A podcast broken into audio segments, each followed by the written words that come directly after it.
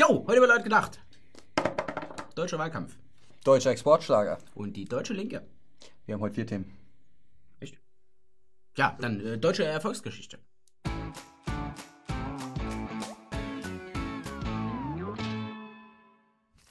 Jo! Heute wollen wir über eine deutsche Erfolgsgeschichte sprechen. Haltet euch fest, Freunde. Nee, ich meine ernst, haltet euch wirklich fest. In Duisburg hat es eine Gesamtschulklasse geschafft, das Abitur zu bestehen. Oh, das soll eine Erfolgsgeschichte sein. Ja klar. Ja, weil wenn ich mir die deutsche Geschichte so anschaue, dann ist die Messlatte für Erfolge eigentlich ziemlich weit oben. Philipp, es war nicht irgendeine Klasse, sondern die hier. Versch ja. Okay. Also eine Vorzeige-Multikulti-Klasse. Von daher gratulieren wir den Kopftuchträgerinnen und Schlipsträgern recht herzlich zum bestandenen Abitur.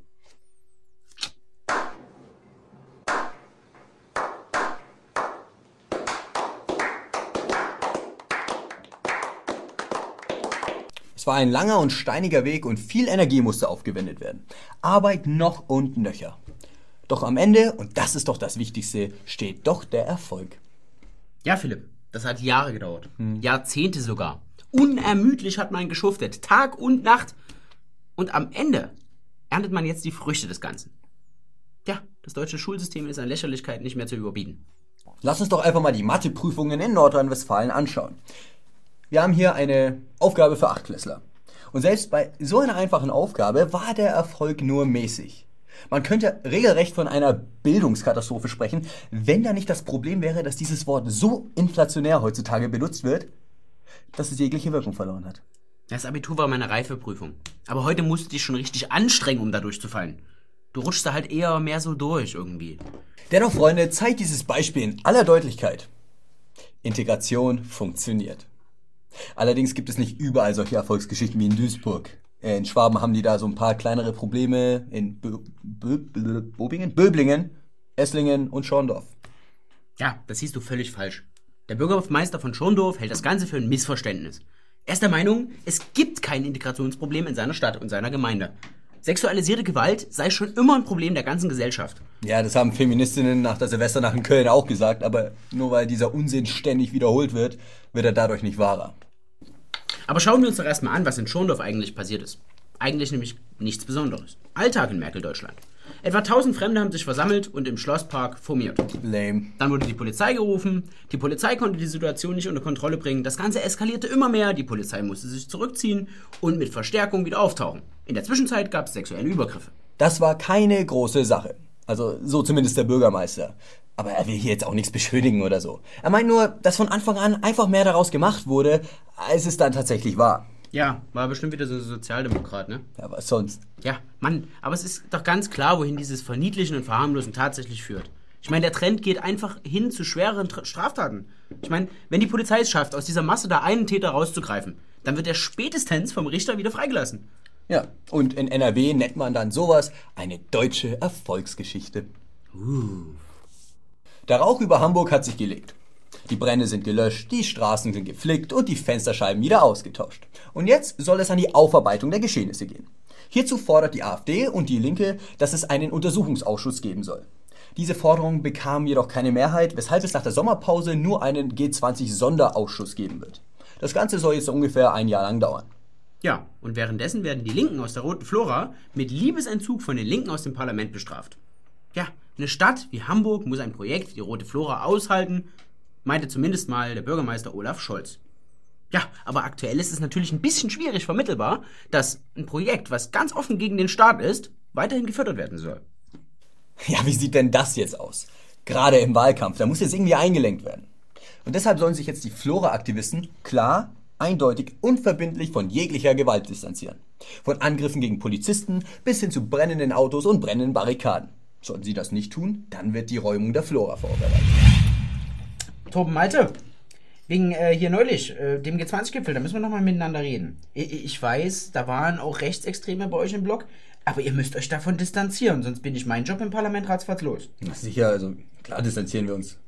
Ja, und guckt mir auch, dass mir den Fabian da nicht so reinzieht. Der, der Bengel soll da nicht von euch hier, der hat meine Karriere vor sich, nicht? Natürlich, also wir distanzieren uns von jeglicher Gewalt. Ich meine, die Flora ist ein soziales Projekt. weiß jeder. Äh, Das wäre mir wichtig. Sicherlich. Weil sonst können die, die, die Fördermittel auf Dauer nicht mehr fließen. Ja, das wollen wir doch alle. Na dann in dem Sinne. Rotfront und bleibt dabei. Ja, vielleicht sollten sich die halbherzigen Hamburger Sozis dann mal bei ihrem Genossen Bodo Ramelow von der Linkspartei in Thüringen ein paar Tipps geben lassen. Weil der hat nämlich auch ein Problem mit Extremisten. Das- Das ist aber auch ein Problem, was die Ausschreitung da in Hamburg zum G20-Gipfel aussehen lässt wie ein Kindergarten. Ja, zerstörte Autos, zerstörte Ladengeschäfte, das ist das eine. Aber in Thüringen fand ein Rechtsrockkonzert statt. Nein. Ja, doch! Und was da für Straftaten begangen wurden. Zeigen verfassungsfeindliche Symbole. Und, ähm, äh, ja, ähm, so Sachen, die, ähm, also, das äh, zum Beispiel, ne? Und äh, vieles, und äh, da war schon was los. Angesichts der Schwere dieser Straftaten fährt Ramelow jetzt die ganz großen Geschütze auf. Er will das Versammlungsrecht einschränken. Genauer gesagt, Zitat, soll das Versammlungsrecht derart präzisiert werden, dass die entscheidenden Gerichte diese Dinge nicht mehr unter Meinungsfreiheit abtun. Denn was unter die Meinungsfreiheit fällt, bestimme immer noch ich. Zitat Ende. Es könne laut Ramelow nicht sein, dass derlei Veranstaltungen als freundliche Demonstrationen von Gerichten abgetan werden, wenn die Teilnehmer dieser Veranstaltungen doch einen Querschnitt der radikalen rechten Szene abbildeten. Ja, nö, ist klar. Es geht nur, wenn du links bist und dein Demo-Motto Welcome to Hell heißt. Und auch der Wahlkampf geht weiter. Und Merkel nutzt gleich mal das Sommerinterview, um einer Obergrenze eine Absage zu erteilen. Außerdem soll nach der Wahl keinerlei CSU-Position übernommen werden. Ja, und für den Horst ist das jetzt eine optimale Situation. Weil der kann seinen Wählern alles versprechen und sagt dann im Nachhinein einfach, die böse Merkel hat nicht mitgespielt. Dabei ist der Typ eigentlich lange genug dabei, um ganz genau zu wissen, wie der Hase läuft. Ja, und was macht Merkel in der Zeit? Sie sucht sich neue Wähler. Und diese findet sie in Afrika und im Irak.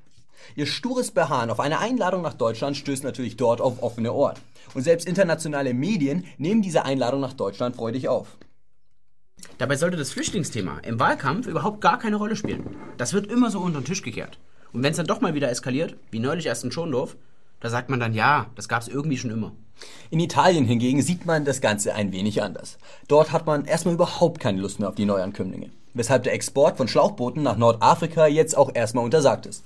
Und genau deswegen heulen die Flüchtlingshelfer jetzt riesig große Krokodilstränen. Jetzt können sie die ach so hilfsbedürftigen Flüchtlinge gar nicht mehr auf die Reise schicken. Aber vielleicht haben wir Glück. Und das Sterben im Mittelmeer hat genau deshalb jetzt ein Ende. In Russland wird derzeit ein neuer Gesetzentwurf behandelt. Das neue Antiterrorgesetz soll bereits 2018 an den Start gehen. Tatsächlich geht es dabei weniger um Terrorbekämpfung als um die Einschränkung des öffentlichen Diskussionsraumes. Man will das Internet unter staatliche Kontrolle bringen und damit unliebsame Meinungen beseitigen.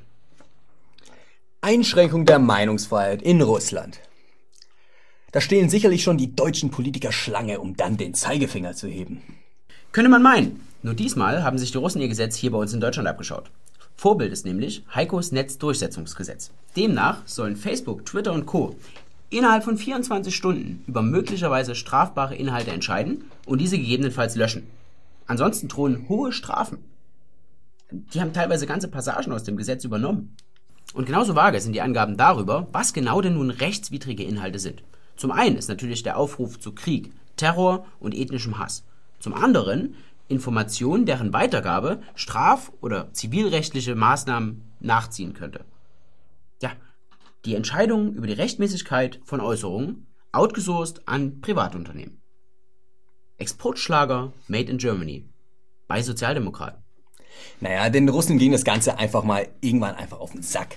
Ich meine, immer die bösen Russen mit ihrem autoritären Regime, Zensur und jeder, wirklich jeder will sie belehren.